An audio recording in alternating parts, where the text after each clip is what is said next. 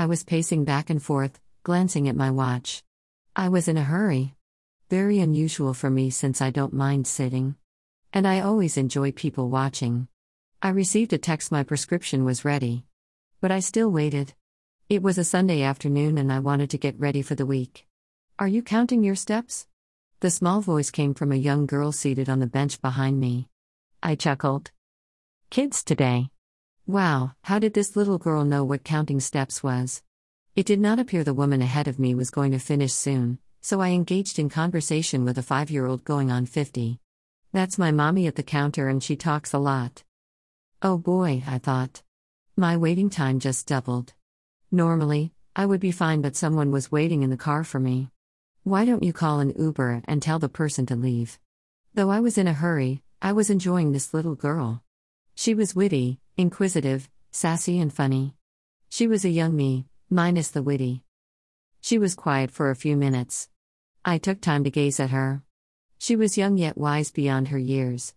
It was evident she experienced some kind of hardship and learned to manage it well. She interrupted my thoughts. Do you think Uber goes to heaven? Okay, wow, well, that's one question I never heard. Heaven.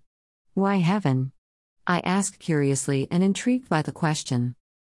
I did not need to ask twice. This sweet child was prepared to answer. My daddy went to heaven last month. He was very sick with cancer.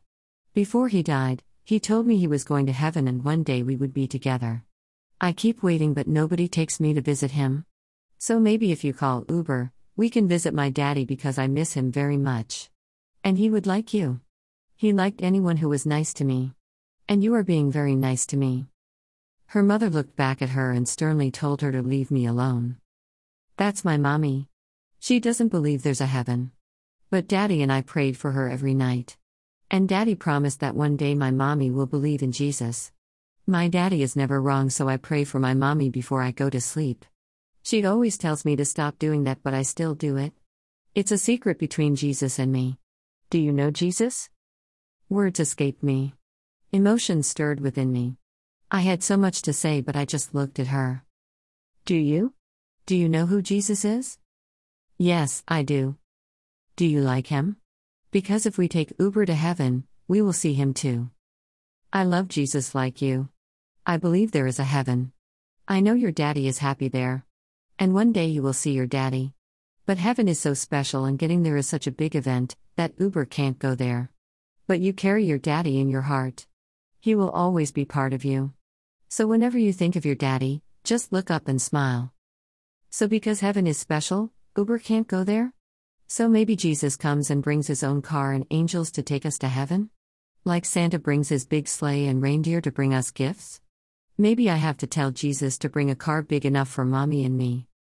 Enough, Sasha, enough. You have not stopped talking to this very busy lady.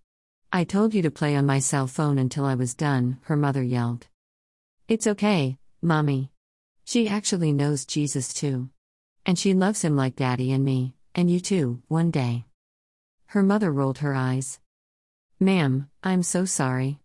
I really apologize for this nonsense, her mother said to me. I replied to her, I enjoyed speaking with your daughter. She is amazing and a special gift. You're doing a wonderful job with her. You're both lucky to have each other.